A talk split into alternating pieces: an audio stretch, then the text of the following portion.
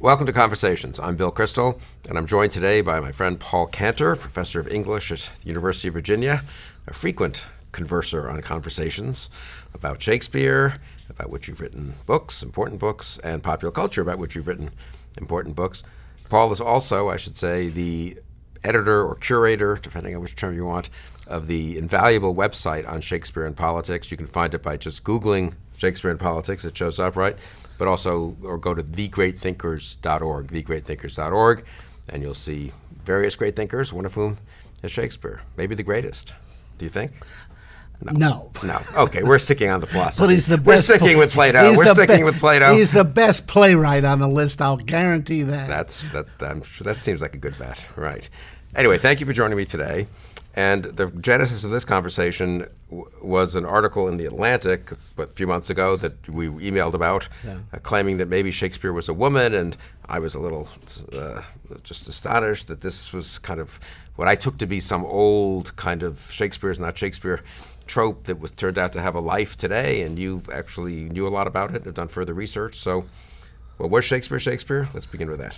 Yes, Shakespeare was Shakespeare. I've looked at pictures of Francis Bacon, and I've looked at pictures of the Earl of Oxford. They don't look a thing like Shakespeare. That's good. So right. They can't have written those plays. Come on now. Okay, so why does everyone want to, what's with the whole, I think this is kind of unusual, I mean, if you think about it in the history of literature or philosophy or art, yes, this whole like cottage industry, which has gone on for quite a long time now with different iterations, which we'll get to, of other people must have been Shakespeare. So what's going on? Yeah, I can't frankly understand it, but let's begin with this example just to cite a few things here. The author of the article is Elizabeth Winkler, and it does appear in the June 2019 issue of The Atlantic, and it's titled, Was Shakespeare a Woman? And she chooses a woman named Emilia Bassano, who is actually reasonably well known in Shakespeare scholarship. A man named A.L. Rouse identified her as the infamous dark lady in Shakespeare's sonnets. She was of Italian descent in a family of musicians who lived in Elizabethan England and are fairly well known. And so she wrote poetry, but suddenly Elizabeth Winkler decided that she wrote Shakespeare's plays. And it's a very confessional piece. She begins with the fact that she's been to a lot of Shakespeare plays and she's very impressed with the female characters. And they're presented sympathetically, they're often presented heroically, and they show great insight into the female character. And so, all of which I think is true. The female characters are often much superior to their male counterparts in the comedies, especially in the comedies. And I've seen the formulation that for Shakespeare, tragedy is where men rule the world, and comedy is where women rule the world. And there's a certain truth to that.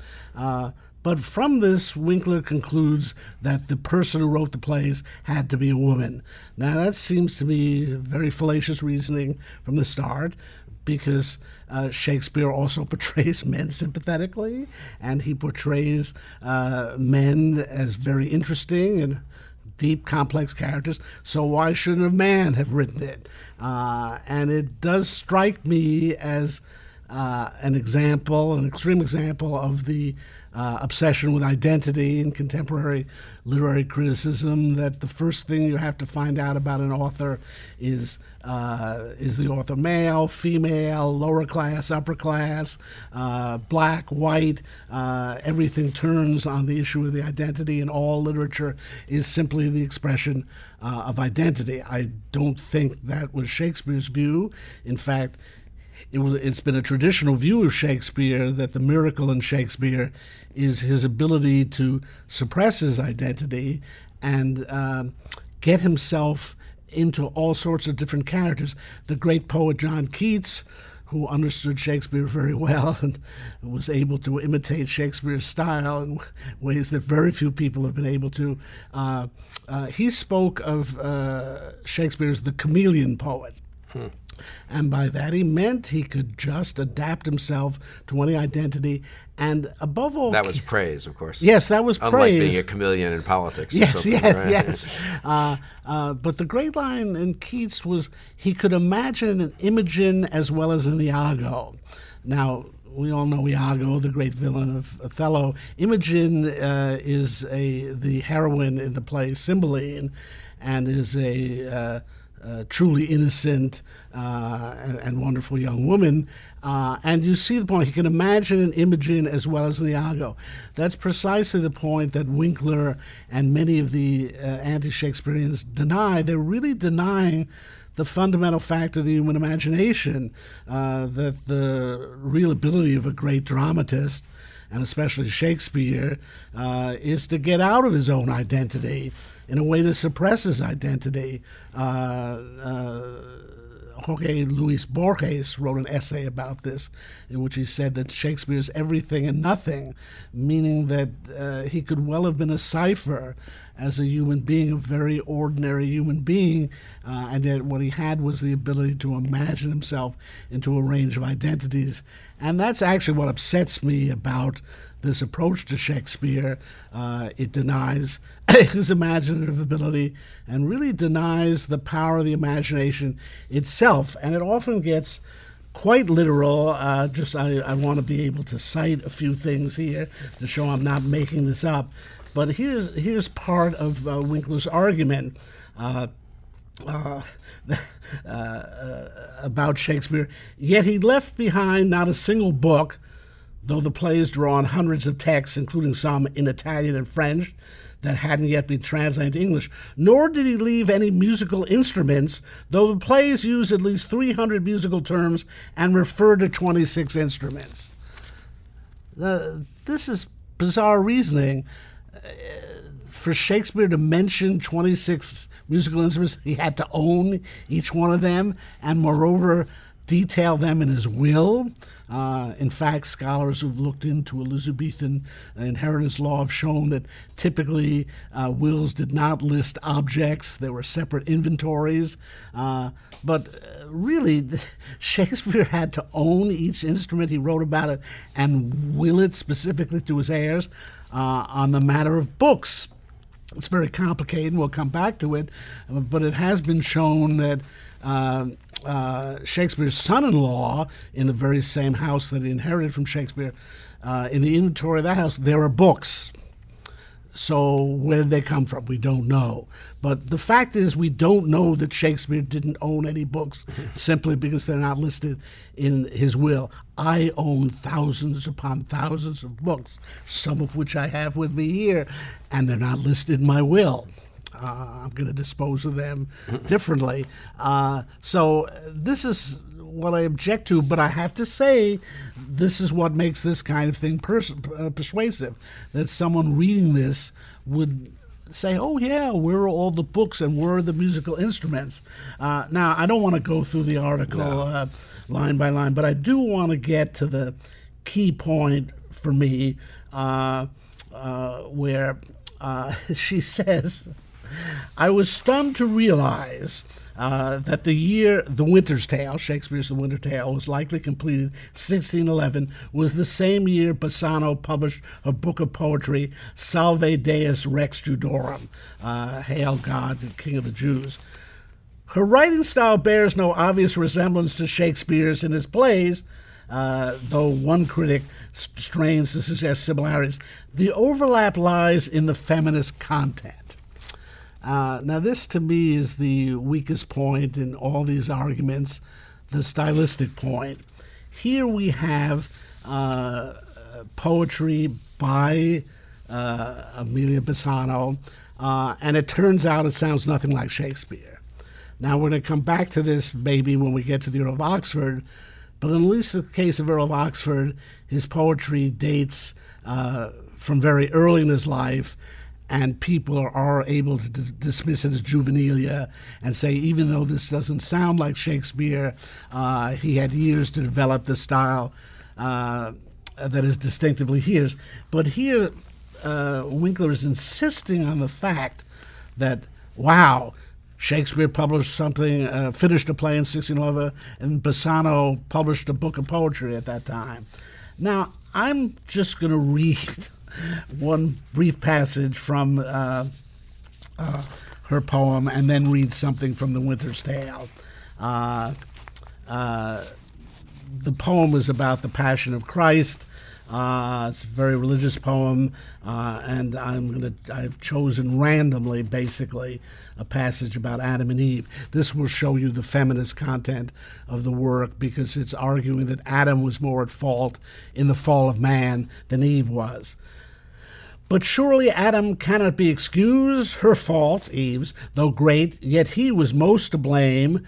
What weakness offered strength might have refused, being lord of all, the greater was his shame. Although the serpent's craft had her abused, God's holy word ought all his action frame, for he was lord and king of all the earth, before poor Eve had either life or breath.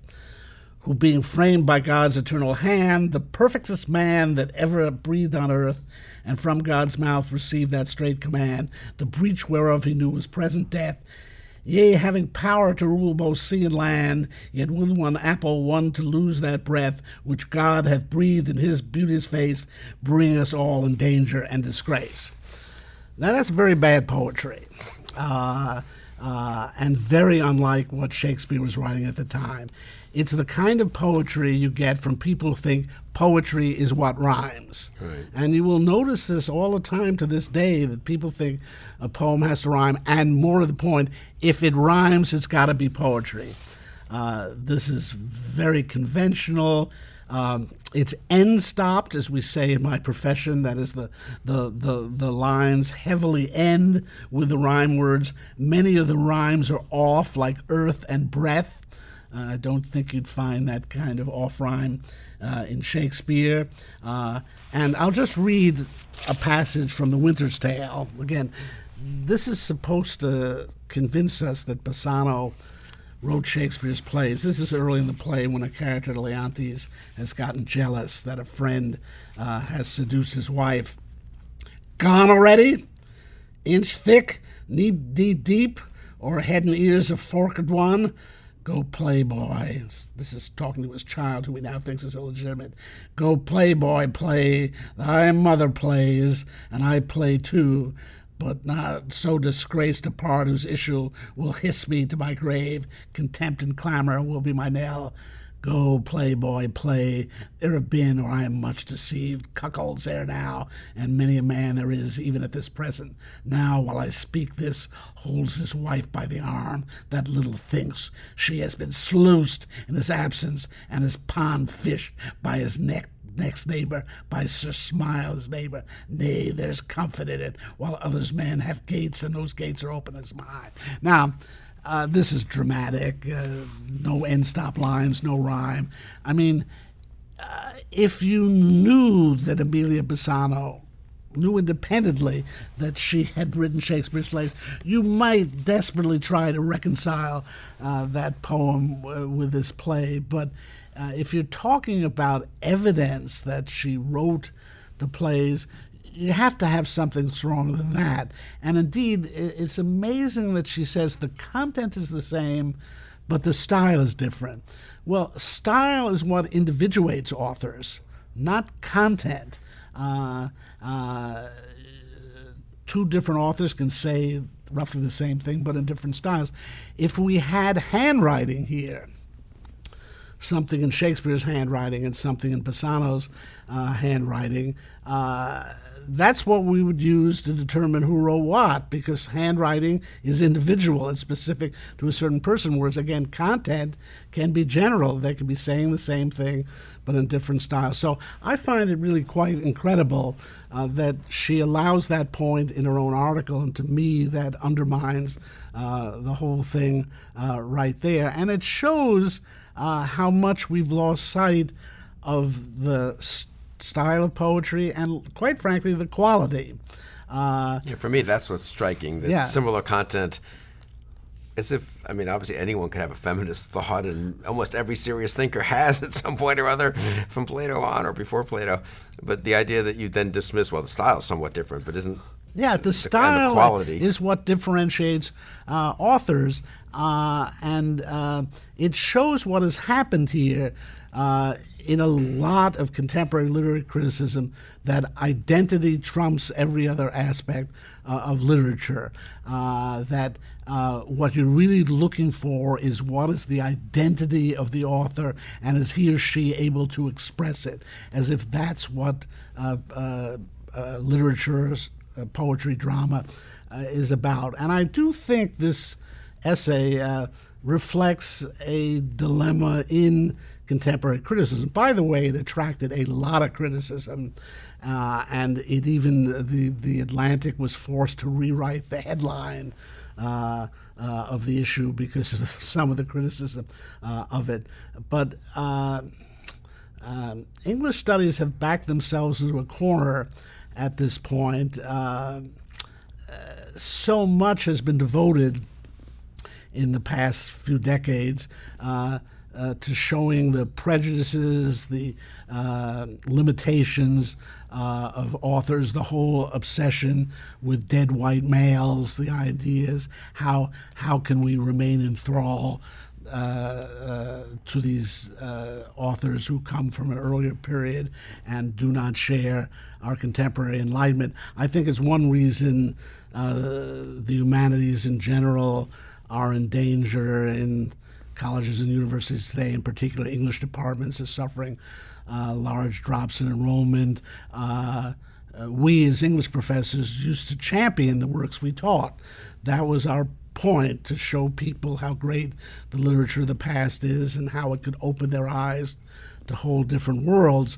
And increasingly, the way literature is taught, we're just learning that Shakespeare was a creature of the patriarchy, as you would see in a play, let's say, like Taming of the Shrew, that he was racist in his portrayal of Othello, that he was anti-Semitic in his portrayal of Shylock. And there are some truths to this approach, and you can see some ways in which Shakespeare was bound by the views of his time, but that really doesn't make the literature very welcoming to students, and I think they've turned away from that. So there has been a counter-movement in literary studies, a desperate attempt to find that Shakespeare was a minority of some sort. To shift gears a bit, but this, I think, illustrates the point, there's been an increasing movement to claim that Shakespeare was a Catholic. Yeah, I've been struck by that. That seems to have slightly different champions from the yes, although some of the Shakespeare as a woman thing. Yeah, well, but I'll show you the relation. Now, there are arguments on both sides here. That really the question is, was Shakespeare what's technically known as a recusant, someone living under the Protestant regime of Queen Elizabeth, who remained loyal to the old Catholicism? And remember, England had gone Protestant under Henry VIII. It had gone back to Catholicism under Queen Mary, and now back again to Protestantism under Queen Elizabeth. And certainly it was confusing to people at the time, and there's plenty of evidence that there were people who secretly maintained their Catholic faith, and in some cases not that secretly. And I can understand why Catholics would like Shakespeare to be Catholic. In general, people want Shakespeare to agree with them. Right. And it's almost as if they feel this will legitimate whatever their beliefs are. And quite frankly, I think Shakespeare's greatest ability is to represent the world and represent it accurately. And it does allow for people to react to Shakespeare the way they react to the world. Shakespeare gives a very accurate portrayal of the political world. If you're right-wing, you're going to find right-wing thoughts in Shakespeare. If you're left-wing, you'll find left-wing thoughts. I take great credit. I'm a libertarian, and I've never thought that Shakespeare was a libertarian. I'm willing to further research will allow you to discover this. No, I've shown that Ben Jonson's play Bartholomew Fair is a libertarian play with deep associations with Friedrich Hayek. So I've done my bit there, but Shakespeare, I've just read him, and I don't think he was a libertarian. Measure for measure, no. There's a little bit of libertarianism there. Yes, but I believe he had an aristocratic worldview. Anyway, but I'd just like to say I'm an exception in that respect, that everyone feels they've got to get Shakespeare on their side. So again, I think it's understandable that Catholics have argued that Shakespeare was Catholic. You know, by the way, I think an honest reading of his plays shows that he was anti-Catholic in the terms of his day, that he wanted religion taken out of politics, and you can see it in his history plays, you can see it in Measure for Measure, that he thought having a Catholic politics would be disastrous. Anyway, that's a subject for another conversation. But in any case, what surprised me is when non-Catholic critics started arguing for Shakespeare as Catholic, and this would include Stephen Greenblatt and a whole set of critics, many of whom are Jewish and have no Catholic axe to grind. And I was actually a little puzzled by it. I was reviewing Michael Wood's, I think it's called In Search of Shakespeare, when I first realized, aha, now we can say he's a minority. He's an oppressed minority as a Catholic under the oppressive Elizabethan regime. And increasingly, critics present Elizabeth's regime as oppressive, and there's a great deal of truth to that. But the idea, you know, it's bad enough that Shakespeare's a dead white male, but he's a WASP. He's a white Anglo-Saxon who Protestant. Who got along with the regime, with the establishment, that he was a creature of the establishment at the time. Yeah, his plays performed at court and so on. And so if he could be a Catholic, then you could have him in a minority position. He's persecuted. He's speaking truth to power. And I do think he was, but not for this reason. By the way, I do not think he was at all a creature of the establishment. I, for example, have argued that he was a Republican. That he was, his plays about Rome were an attempt to revive the idea of Roman republicanism and to modify the British monarchy in the direction of the mixed regime of the Roman Republic. And I think he actually succeeded in that task. But anyway, just to show I'm not taking a conventional view of Shakespeare myself, but here you have the idea, if Shakespeare's a Catholic, then we can start invoking all our methods of reading people who are outside the mainstream and battling persecution and championing a minority cause. And so the other side of that would be here to say that Shakespeare, these plays were written by a woman. Now, it's a kind of fantasy. Again, what troubled me and a lot of other people about this article is that the evidence is very weak in it. And Winkler more or less admits, I'm sitting there in a play and I'm thinking it's really giving good portrayals of women. Oh, a woman must have written these plays. And that, you know, it's just, I wish this was true, so it is true. And it's another illustration of how postmodernism has corrupted our world, that this postmodern claim that there is no truth with a capital T has now opened us up to all sorts of fake news. And it is now fake news in the academic world. It's clear The Atlantic published this because they thought it would sell copies and get interest, and it did. And again, it would be the idea, well, we got attention. Who cares if it's mainly negative attention? Our name is in the news. And that, by the way, is what stokes this whole movement and keeps it alive almost 2 centuries at this point, that it's not news that Shakespeare wrote his plays. We all know that.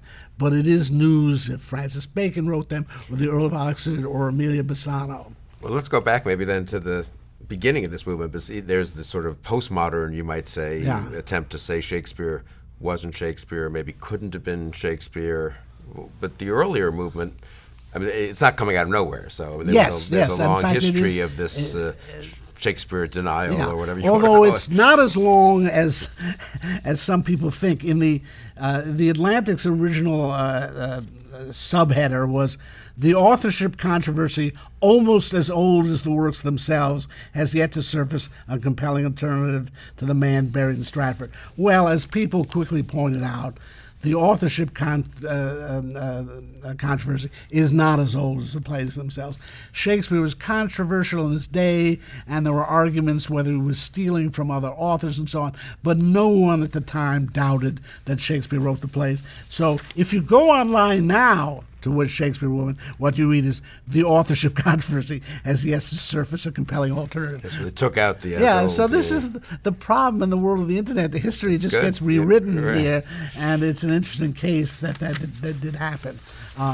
Anyway, to give credit where credit is due, the first person to question seriously that Shakespeare wrote his plays was named James Wilmot, and this was in 1785. Is that right? That late? Yeah. So basically in the 17th century, all these 17th century critics and poets, and 18th century, of which there were a ton, appreciators of Shakespeare, had no issue. I mean, it was just that was Shakespeare, and they discussed the plays, and there was none of this. There's a false idea that there are only a few references to Shakespeare in his time. There are dozens upon dozens of references, people writing poems as tributes to him, people referring to him as the author of the plays and as a great poet. We talked in one of our preceding conversations about Sir Francis Meres and his Pallidus Tamia, where he lists the great playwrights of his day and presents Shakespeare as the greatest of them. And shortly after, I mean, I don't know much about this, but in the 17th and early 18th century, it's taken for granted that he's a very great figure, right? It's not like he's obscure. It's not one of these, not like Mozart or something who's forgotten for decades or a century. No, you know, he got eclipsed by his sidekick John Fletcher after Fletcher replaced him as the main playwright for the King's Men. But he, as soon as plays were revived in 1660 with the Restoration, his plays were revived. And in the 18th century, he emerged. He's the bard, right? Yeah. And without even, you don't even, you see this, like even in the Federalist Papers, there's a quote in Federalist too, and I think it's the, if we may quote the bard, they don't even mention Shakespeare's name, as I recall. Yeah. Now, the best book on this controversy is by James Shapiro, and it's called Contested Will, Who Wrote Shakespeare. Great title, Contested Will. I wish I could come up with titles like that.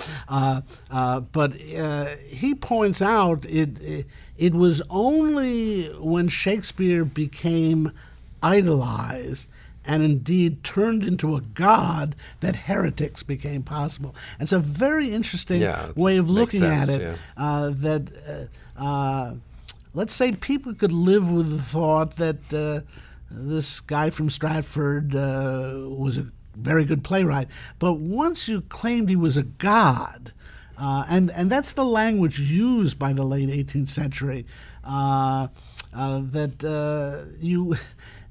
you encourage people to think, well, this can't have been so great, at least not some country bumpkin from Warwickshire can't be so great, and so it encouraged people to start. So the line of attack is less, he's not a god, the plays are all flawed, but rather, I guess that would be one possible line of attack. The other possible line of attack is he didn't write them, right? Right, exactly, and that's when you get start to get these arguments that, again, Francis Bacon was the first alternative proposed, and I have here, just to thrill you in the audience, this is a first printing, first edition of the first book ever to question that Shakespeare wrote his plays. It's called The Philosophy of the Plays of Shakespeare Unfolded by Delia Bacon. Now, no relation to Francis, but towards the end of his life, her life, she started to think she was. This extremely valuable book, which I purchased for $5 in a used bookstore. You can email us if you're interested in making a really outlandish offer for this book. Right? Indeed, it's in pretty good condition. No markings. This way, so when does she write this? 1857. Oh, that late. So it is. I brought it to show that this whole controversy really is quite late. I mean, there were various comments and theories going around, but the first serious book, the first serious challenge to Shakespeare's authorship was 1857, so recent I own a copy of the first printing of it, and I just had it authenticated by a bibliographer that it is the first printing. Now, it's actually a pretty remarkable book, and for example, Nathaniel Hawthorne not only wrote a preface for it, but he paid for its printing in England. He was so impressed with her, though he's rather cagey in the preface in not revealing, not saying that he agrees with her. Now, this book is talked about but very seldom read. In fact, I read one comment on it said that no one has ever read it, and I have to confess there may be some truth to that. It's perhaps the most unreadable book I've ever seen. It's 700 pages long in very small print. I've now read about 300 pages of it, and not consecutively, because I read like the first 100 pages, the last 100 pages, and a middle 100 pages. It's one of the strangest books ever written. She writes very well, though her sentences are infinitely long. Her prose is overheated. She's making titanic claims on every other page about changing the world. I'm going to try to state her thesis, but it's very hard because she never does. It's very hard to understand how weird this book is. She almost never... But it gives birth to a whole series. Yes, yes. She almost never names names. Everything is periphrasis.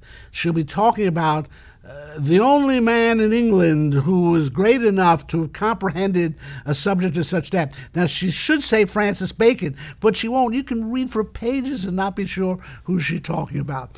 But as far as I can gather her thesis, it is that the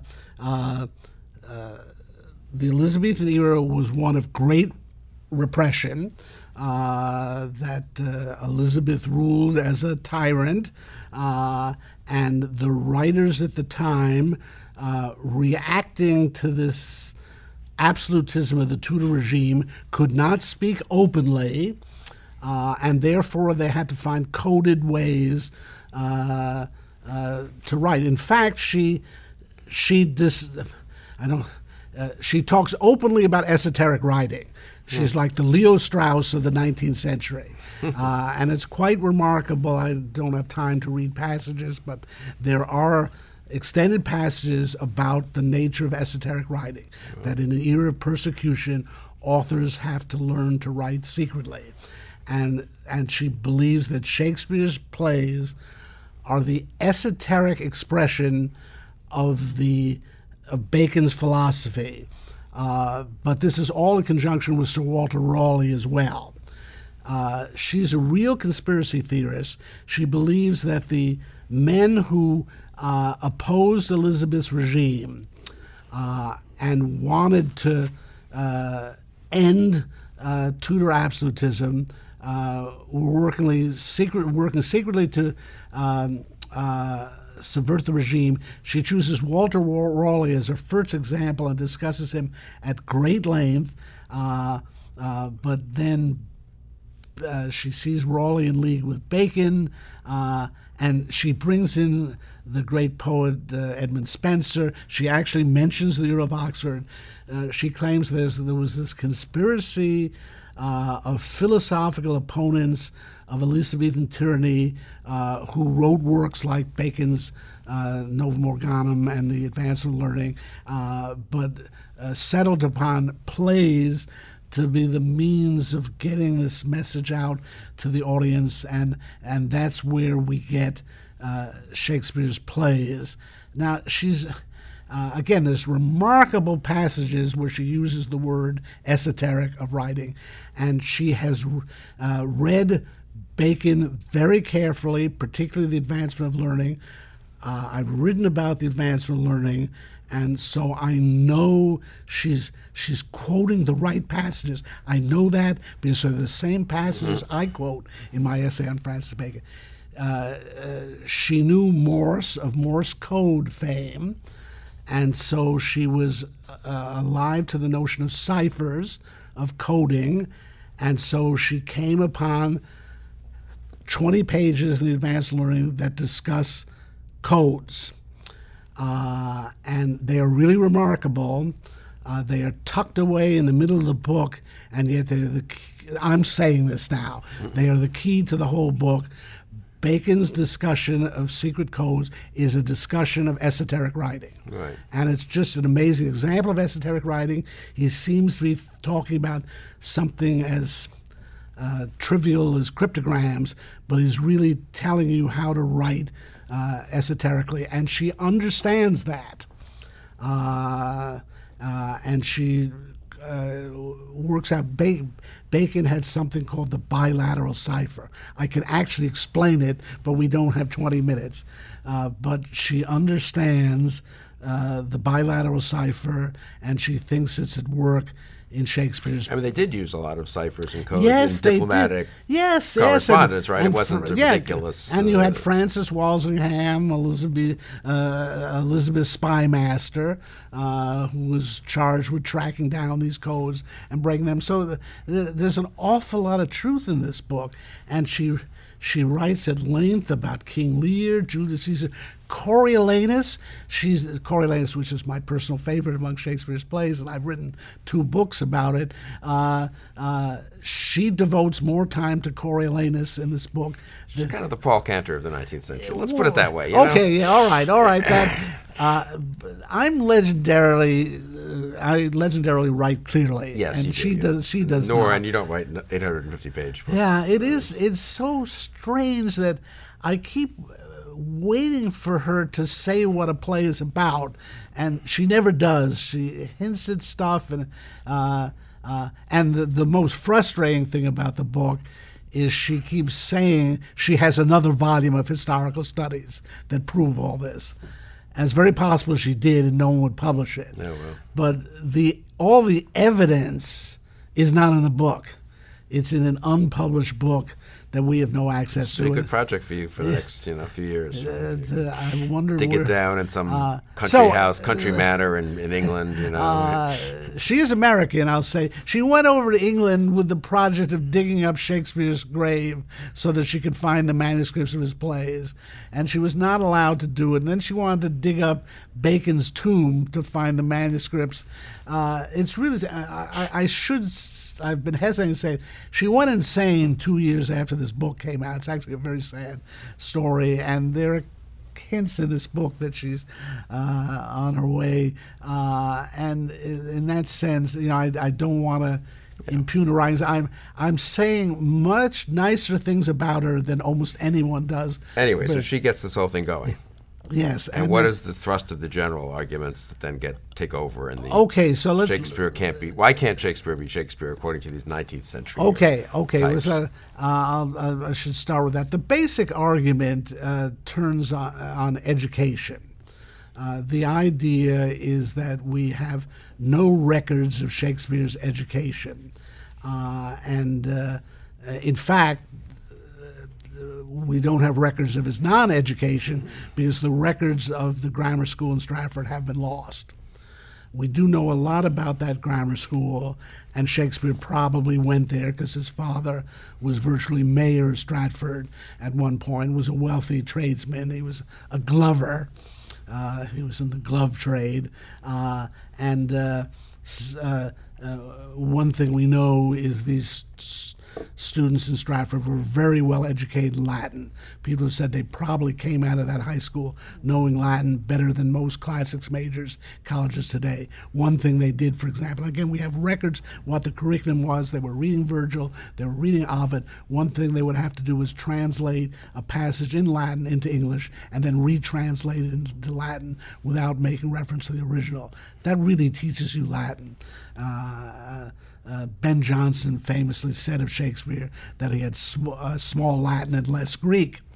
But Ben Jonson was one of the great classical scholars of the age, so that means Shakespeare had a good deal of Latin and even knew Greek, right. Probably knew New Testament Greek. But anyway, the argument is that he was uneducated and didn't go to college. Now, it turns out Ben Jonson didn't go to college. Ben Jonson, who was the son of a bricklayer, got into the Westminster School in London. We'd call it a magnet school now. It's the best school in London, and got a great education there, but never went to college. A few of the playwrights, like Christopher Marlowe, went to college, and the group of them were even called the University Wits, and it does seem that they made fun of Shakespeare when he first came to London for not having a college education. But so a lot of the argument is he didn't have a college education. He shows knowledge of foreign lands, such as Italy. His description of Venice is pretty accurate. He knows the business is done on the Rialto, and he knows what a gondola is. And and of course, he displays great knowledge of the aristocracy, and I'd say really deep knowledge that he understands the aristocratic nature as well as Plato and Aristotle do, for example. And so that's why people think that this man from Stratford, as they refer to him, was not well educated enough to write these plays, and so that's one. And also not from noble. It'd be better if he were from noble origins, right? Yes. Too much of a commoner, kind of. Yes, and there was a. Now remember, this is flourishing in the Victorian era, and so one thing you get is a late Puritan response to the vulgarity of the plays. All the dirty jokes and all the double entendres, and people wished that wasn't part of the plays. And so the argument would be that someone like Bacon wrote the plays, and he arranged to have them staged, and Shakespeare was the front man, but being this vulgar country bumpkin, he added these dirty jokes to please the audience. And so, Shakespeare was highly Bowdlerized, expurgated in the 19th century. When is Mr. Bowdler? It's 19th century, 19th century England. Yeah, and so, and there were all these efforts to rewrite Shakespeare, clean the stuff up. And so that was the thinking in the Victorian period, and in a weird way this is all very middle class, though it's trying to conjure up an aristocratic Shakespeare. It's a kind of middle class fantasy of the aristocrat as well-bred, contrary to the nature of these Elizabethan aristocrats, who we'll see when we talk about the Earl of Oxford, were not exactly the most admirable people in the world. But just to focus on the issue of college education, it's such a bourgeois thing to think that you need a college education to write a great work of literature. Obviously, throughout most of literary history, the authors didn't have college educations. But even when they did, it was not what we think of as a college education. Oxford and Cambridge, during Shakespeare's lifetime and well before and well beyond, were basically there to train ministers. You had to know Latin to be able to read the Vulgate, the translation of the Bible. You had to know some Greek to be able to read the New Testament. And insofar as there was a curriculum at Oxford, it was a curriculum in the classics in that sense. But Shakespeare might well have been taught by an Oxford graduate in the Stratford Grammar School, and that's how we would have learned his Latin and Greek. But as to what else happened, they were basically social institutions. Now take Christopher Marlowe, who did go to Cambridge. But there's this strange fact about Christopher Marlowe that he didn't seem to spend much time at Cambridge. And indeed, when it came degree time, Cambridge refused to grant him his degree. And the Privy Council, Elizabeth's Privy Council, had to intervene to order Cambridge to give Marlowe his degree because he was on Her Majesty's service. And if you're thinking James Bond here, you are correct.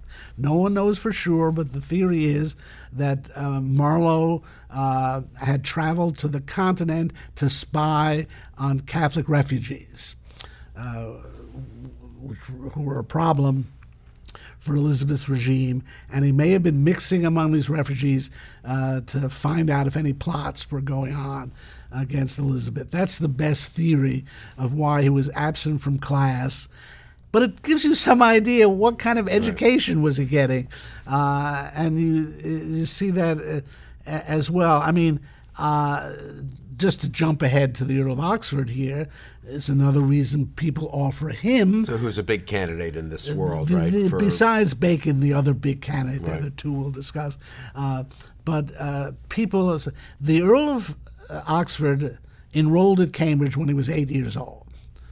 Now that seems prodigious to us. Now what an intellectual prodigy! And he must have had 1,600 SAT scores. Well, it's just such an anachronistic view of what it goes to, what it meant to go to Oxford. It was there's like a finishing school for him. And here's the joke: there's no record of his ever getting a BA from Cambridge. He has MAs from Cambridge, honorary MAs from Cambridge and Oxford. And so this notion that he was this brilliant student who got this great education at Cambridge and Oxford, and you will see it quoted again and again that he had MAs from Oxford, Cambridge. Now let me ask you something.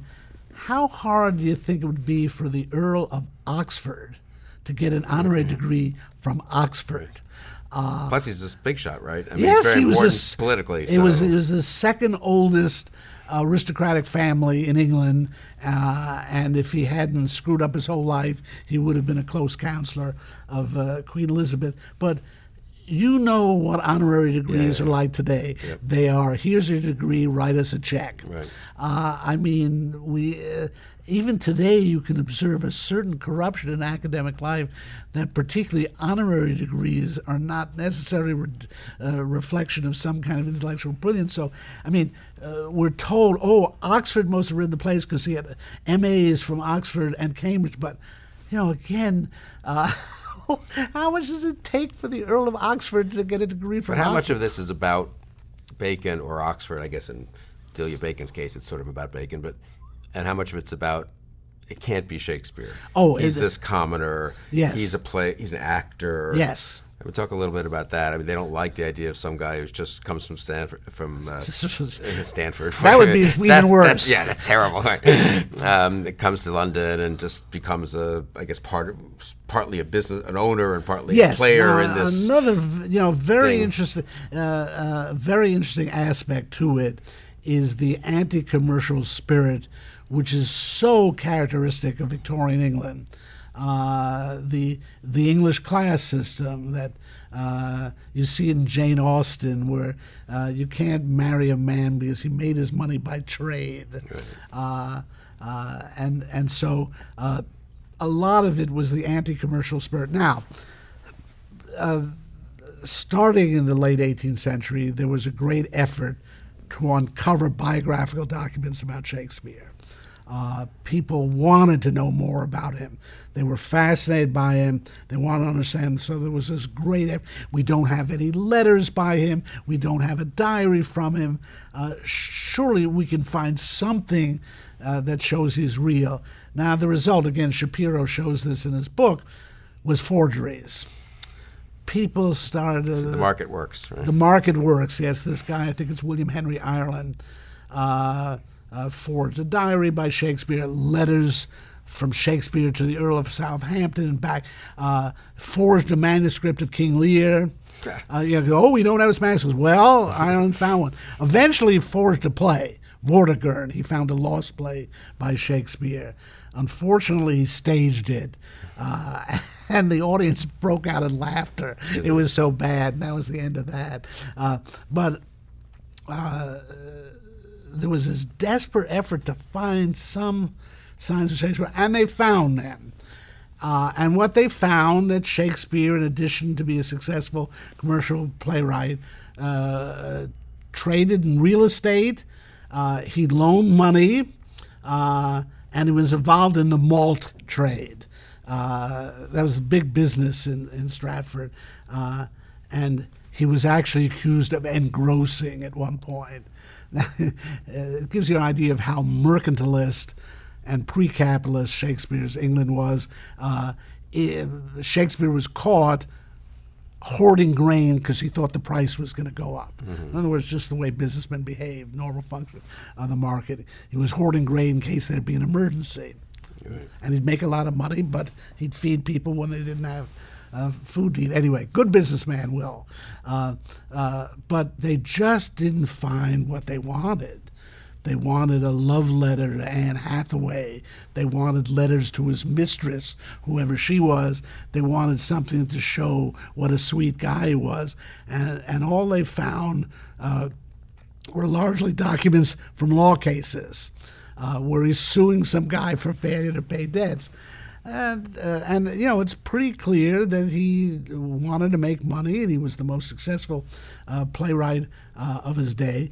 By the way, one of the charges against him is there's not a single record of his being paid for a play. There's a guy named Philip Henslow. We discovered his diary. He was a theater manager, and we actually have these markings, £5 to William Rowley for additions to Dr. Faustus. Hmm. And this is a wonderful document because we can see what people were paid and how they were brought in script doctors and so on. And there's no such record for Shakespeare. Well, there's a simple answer to that. Shakespeare was the big one. He was number one.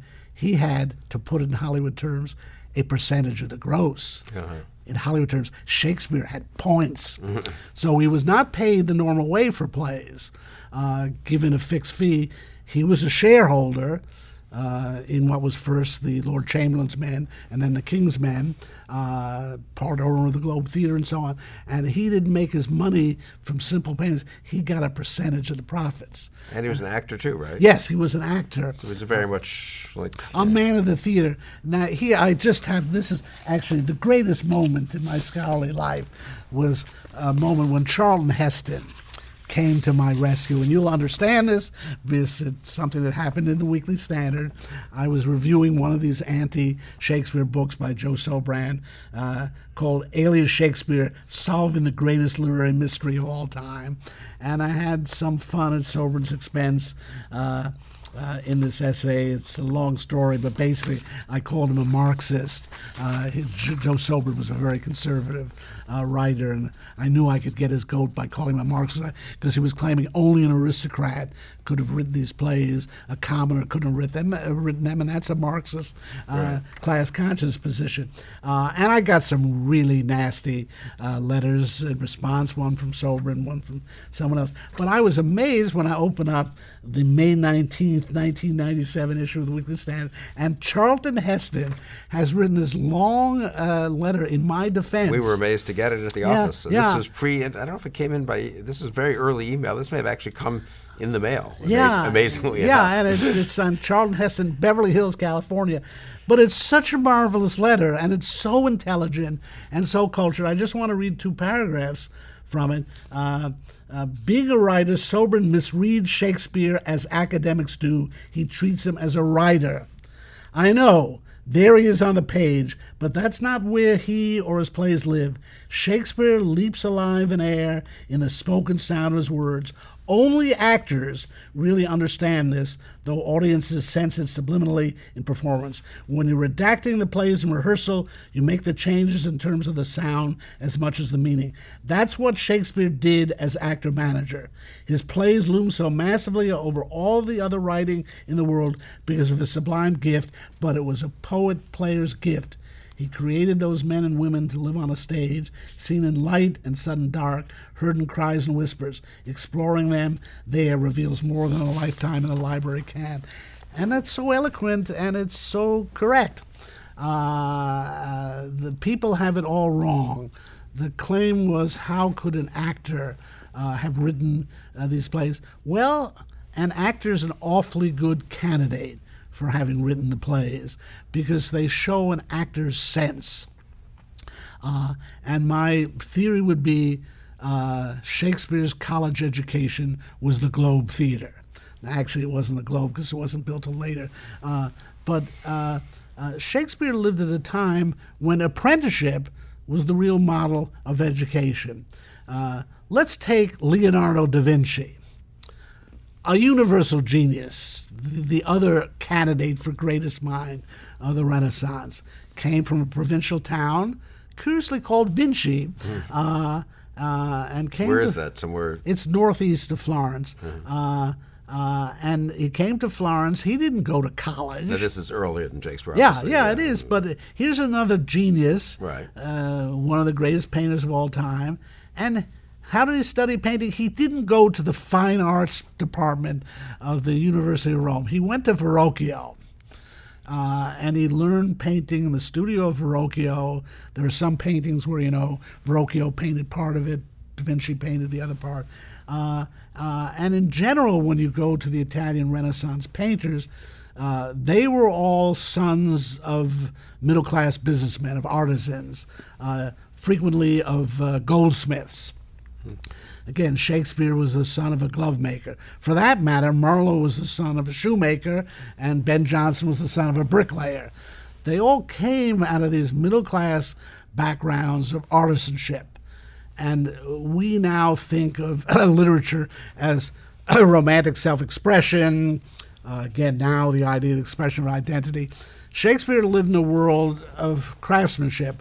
Literature was craftsmanship. Painting was craftsmanship. Sculpture was craftsmanship. How did you learn to be a sculptor? Like Michelangelo, you went to a sculptor and learned the craft. So as far as we can see, Shakespeare came to London. He saw that the theater was the fast lane for success. He became an actor and worked his way up in this theater company. And all the time, he was learning by doing. London at that time was the greatest school in drama in the world. And again, in some ways, his dramas are not poetry, they are dramas. And his great skill is dramatic. It's in the constructing of plots. When you look at his earliest plays, Comedy of Errors, the Henry VI plays, they're already extremely dramatic. The poetry is not as good as in the later plays. It takes him a while to learn that. But he knows what's a dramatic scene, and that's because he was observing Thomas Kidd and Robert Greene and Christopher Marlowe. And that was the best way he could learn to do it, by apprenticing himself. And Shapiro brings up this point that's very relevant to the authorship question, namely the collaborative nature of plays in Shakespeare's day. The theories of Bacon or Oxford, they all assume that the way you write a play is go off into a study somewhere and write this perfect play in isolation. The solitary artist. The solitary artist who then hands it over to Shakespeare, who kind of makes it popular with a few dirty jokes and so on. In recent decades, increasingly people have come to recognize the collaborative nature of Shakespeare's art. And here it's interesting. It's his earliest and his latest plays that are collaborative. The bulk of his career, he was unusual among Elizabethan Jacobean playwrights in that he could write great plays all by himself. Marlowe, for example, was a great tragic writer, but evidently not good at comedy. And we think that the theater companies brought in someone guy I mentioned, William Rowley, who wrote the comic scenes in Dr. Faustus, which do seem to be on a lower level than the tragic scenes. Shakespeare could write comedy and tragedy.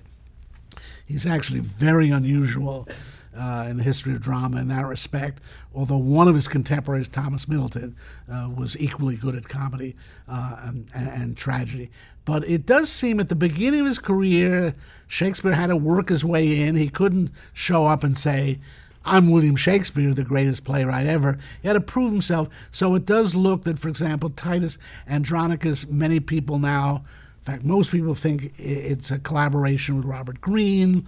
Most recently, people were claiming that one of the parts of Henry VI was written along with Marlowe. And these are based on stylistic grounds and other considerations. It does look like early in his career, he worked with other playwrights. Now, how does that fit the Earl of Oxford theory? How does it fit the Francis Bacon theory? The whole premise of those theories is that these guys were keeping themselves aloof. The theory is that an aristocrat would be ashamed to be writing for the commercial theater and therefore concealed his authorship by passing it off on Shakespeare.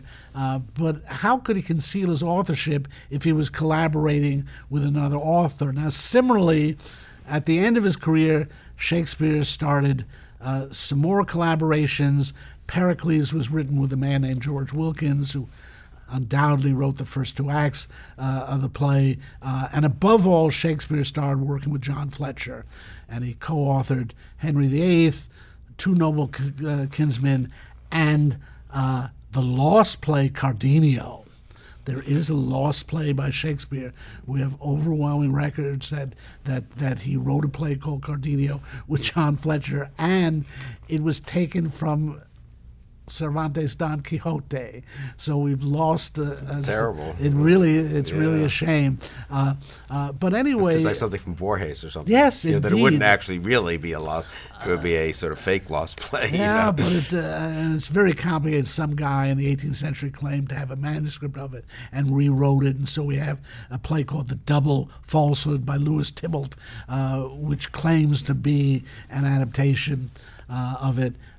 In any case, what seems to be happening there is Shakespeare is training his successor and building up his reputation. One puzzle about William Shakespeare's life is he appears to stop writing around 1610, 1611, and he doesn't die till 1616. My own theory, and some people share this, is that he did deliberately retire from the stage in order to prepare a complete edition of his plays, and none of his plays were ever published with his supervision. It's a great problem with Shakespeare texts that he did not proofread them or even supervise them. I believe he decided he was going to prepare an edition, unfortunately died at the age of 52 before completing the task. I think when you look at the plays, several of them, The Tempest, Antony and Cleopatra, and Coriolanus, have such beautiful, near-perfect texts that I think Shakespeare had succeeded in preparing those. They were among the last plays he wrote, as if he was working back from what he'd written most recently, and again, unfortunately. And those texts are published in the edition that comes out after his death. In the folio, yes, yeah. Yeah, and by the way, you know, another frequent argument is that Shakespeare's death went unrecognized in 1616, and it took 7 years for his friends to bring out the first folio. It would take editors 40 years today to bring out that edition. And it's clear it was recognition of his genius that his friends, and by the way, there were 18 plays that we would not otherwise have if it weren't for the first folio. Is that right? We don't have this. The Cordos, yeah. We wouldn't have Julius Caesar. We wouldn't have Othello. So his friends go to all the trouble of producing this, so to speak, authoritative compilation of plays. Yes, and in which they did what looks to us primitive now, but some form of editing. And again, I think they had the papers, and I think Shakespeare had made arrangements with them. And a folio was an incredibly expensive volume.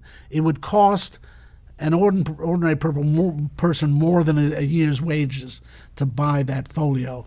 And in fact, fortunately, Ben Jonson had prepared a folio edition of his plays in 1616 and called them works, which shocked people because plays were not supposed to be works. Opera. They were not supposed to be fancy literary works. They were the way we would regard a TV script now. Oh, and fortunately, Ben Jonson prepared the way for accepting the idea of a folio edition of Shakespeare's plays. So again, it shows you how narrow-minded and again, in a sense, anachronistic, this notion that there was no recognition of his death. The first folio is the great monument to Shakespeare, and it was presented as such in the first folio, and Ben Jonson wrote this great encomium to Shakespeare there. So anyway, this is what I keep saying, that people are reading Shakespeare as if he were a monauthor. For example, there's a continuous complaint that he didn't leave the copyright of his works to his family in his will. There was no authorial copyright until well into the 18th century in England. There was publishing copyright. The publisher held the copyrights. And in Shakespeare's case, his theater company owned the plays. He worked for this theater company, again, as a stockholder in it. But that was the great thing it meant to have Shakespeare writing for you, that you had the exclusive use of his plays. So he did not own any copyrights he could pass on. So we have all these theories that the person who wrote these plays can't have been a man of the theater. And that's so completely wrong that again and again what you see about Shakespeare is that he was a man of the theater. So that, for example, in this case of John Fletcher, Shakespeare's theater company decided to open up a private theater. They had been performing in the Globe since around 1599, 1600, but they got a chance to lease a theater called the Blackfriars. It was an indoor theater. Their plan was to cater to a smaller audience.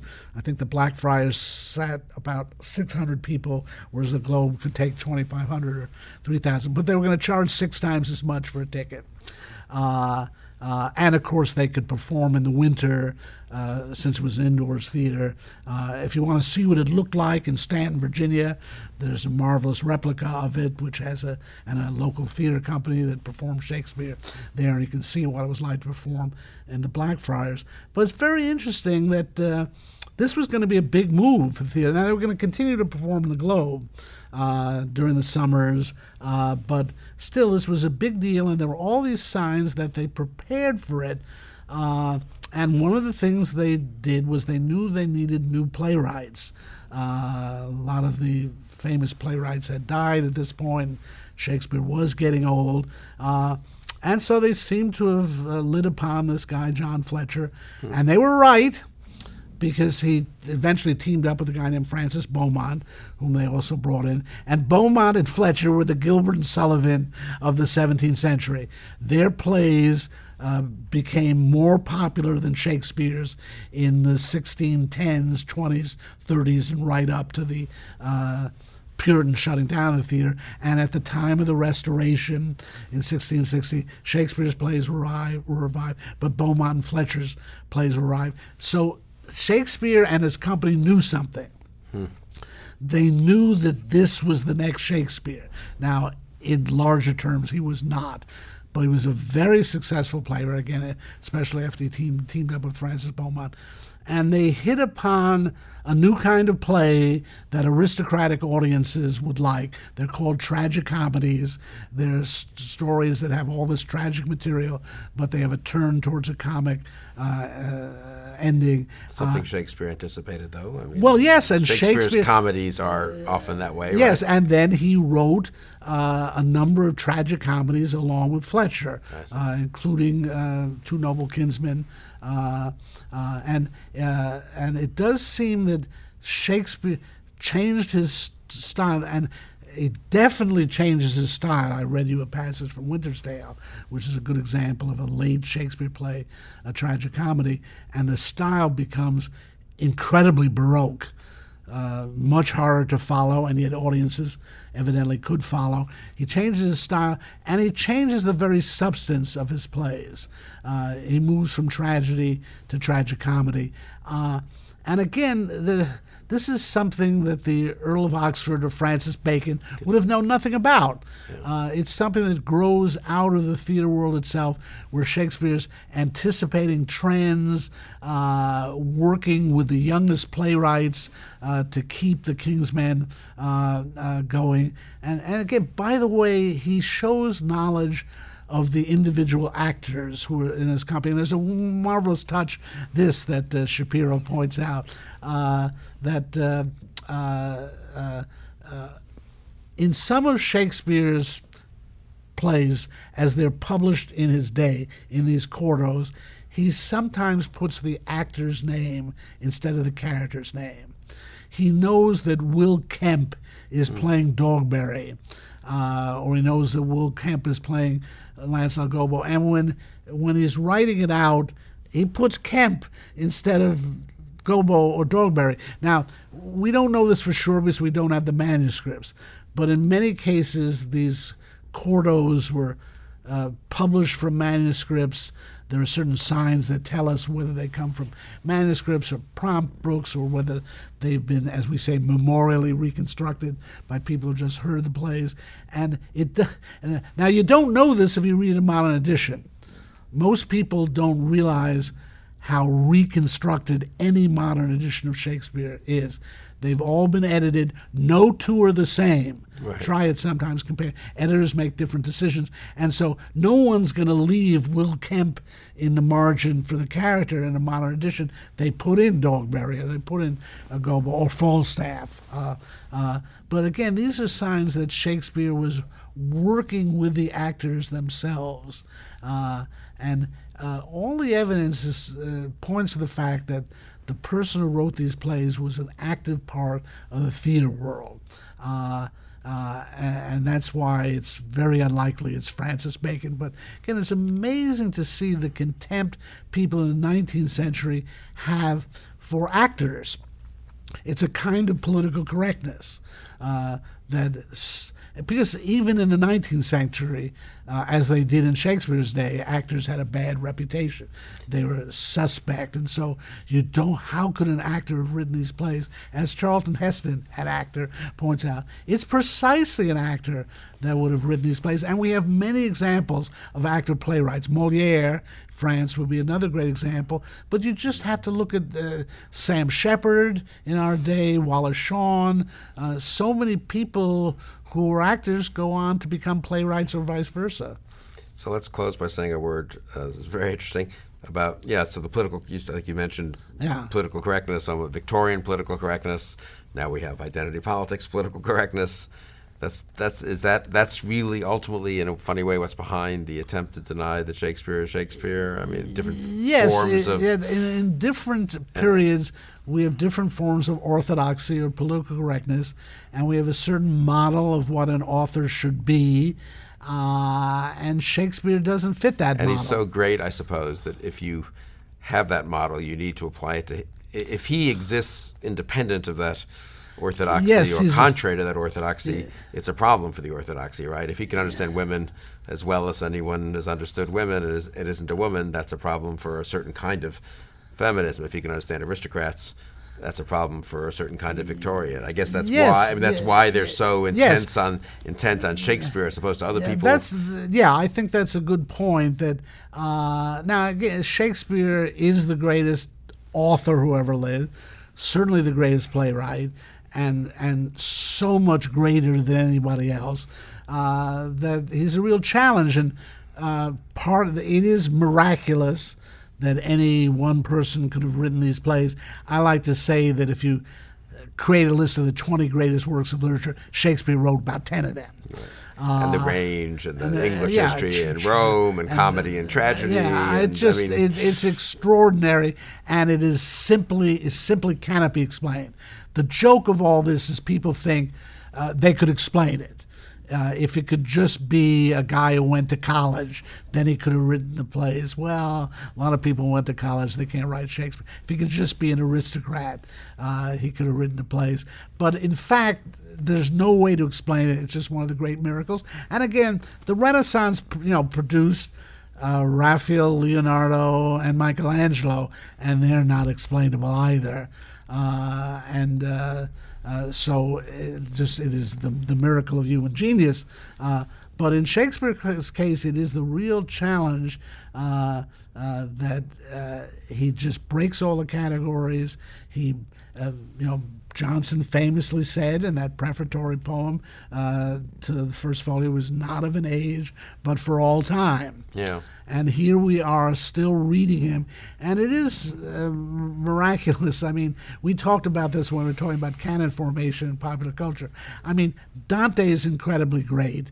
Milton's incredibly great. But they're not read the way Shakespeare is, or performed. Well, they didn't write plays, but you know, Dante, I guess in Italy people still read him, but I don't think common people respond to Dante, and they certainly don't to John Milton. And there's so many cases like that, and Shakespeare transcends all the categories in this sense that he also is still popular, still the most popular playwright in the world, and that's incredibly frustrating. A lot of the people that challenge him, like Mark Twain, for example, wrote a whole book called Is Shakespeare Dead?, trying to prove that Shakespeare was Bacon. They're just jealous. They're just envious of Shakespeare. But this point with critics is, yeah, in the 19th century, you just have to look at someone like Matthew Arnold as a critic. He has such a middle-class view of the moral uprightness of literature. And so how could this guy from Stratford have written these plays that, after all, deal with adultery so much and all sorts of forms of criminality? But, you know, by the way, Shakespeare should have been a criminal if he created Iago and all characters like that. So they want to remake Shakespeare in their Victorian image. And now, in our day, Shakespeare not only has to be a feminist, but he has to be a woman, because that's what they think is the epitome of human virtue, and just a refusal to accept the fact that he was able to do what he was because he simply was a genius and beyond categories. Now, I do think he was relatively learned. I increasingly think he read Aristotle, for example. Certainly he had read Machiavelli. And by the way, it's interesting, you know, in some ways, I have no problem if someone other than William Shakespeare wrote these plays. I don't do biographical criticism. Right. I'm interested in what the plays express. I would have a problem with Bacon, because Bacon's philosophy is the absolute opposite of Shakespeare's. To put it in simple terms, I believe Shakespeare was an ancient and Bacon was a modern. And you see it on the issue of Machiavelli, that Bacon was a deep Machiavellian. Right. And Shakespeare, though he had read Machiavelli and understood Machiavelli, he's ultimately anti-Machiavellian. And you can see that in the contrast of his Richard III and his Henry V, where Richard III is a pure Machiavellian and must be destroyed. Henry V is very Machiavellian, but ultimately knows to conceal that. And you can say he's the ultimate Machiavellian, but he does understand that you cannot simply pursue Machiavelli's low-minded view of human nature. Anyway, we could talk forever about this stuff that's actually in Shakespeare's plays, but I find it amusing that, with all due respect to Delia Bacon, that she thought that right. Bacon had written these plays, aside from the fact he was so busy.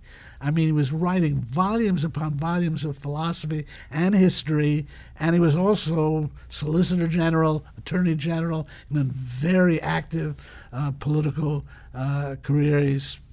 So that's the interesting thing, that yeah, there's something mysterious about Shakespeare in terms of his own greatness.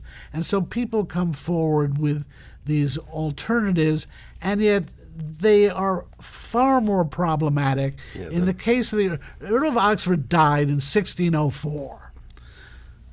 We can date Shakespeare's plays to 1610 or 11 and based on contemporary references. For example, Macbeth is based on, has references to the gunpowder plot in 1605. So how did the Earl of Oxford know the gunpowder plot against James versus God? Well, people say, well, he left these plays and, with instructions to add contemporary references to make them seem current.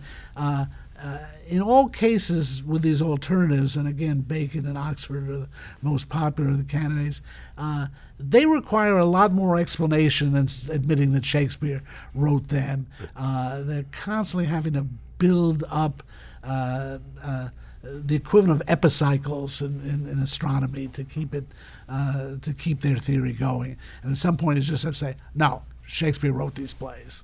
Turns out it's harder to accept true genius and human excellence than to invent all these workarounds, so to speak. That's a good way of putting it. This has been a fascinating conversation. I hope we've saved Shakespeare for Shakespeare, and now we can go back to having more conversations about Shakespeare. I'm looking forward to that. I'm very interested in the tragicomedy question, because the Shakespearean comedies are so close to being tragedies, and you can really see even some, I think, parallels in some cases between a tragedy and a comedy that he wrote, and he shows you that how easily a comic scene could have been. Of Venice is a could have been that. Yeah, we tragedy. Could do an interesting conversation. So we'll discuss them with the presumption that Shakespeare was Shakespeare. Yes.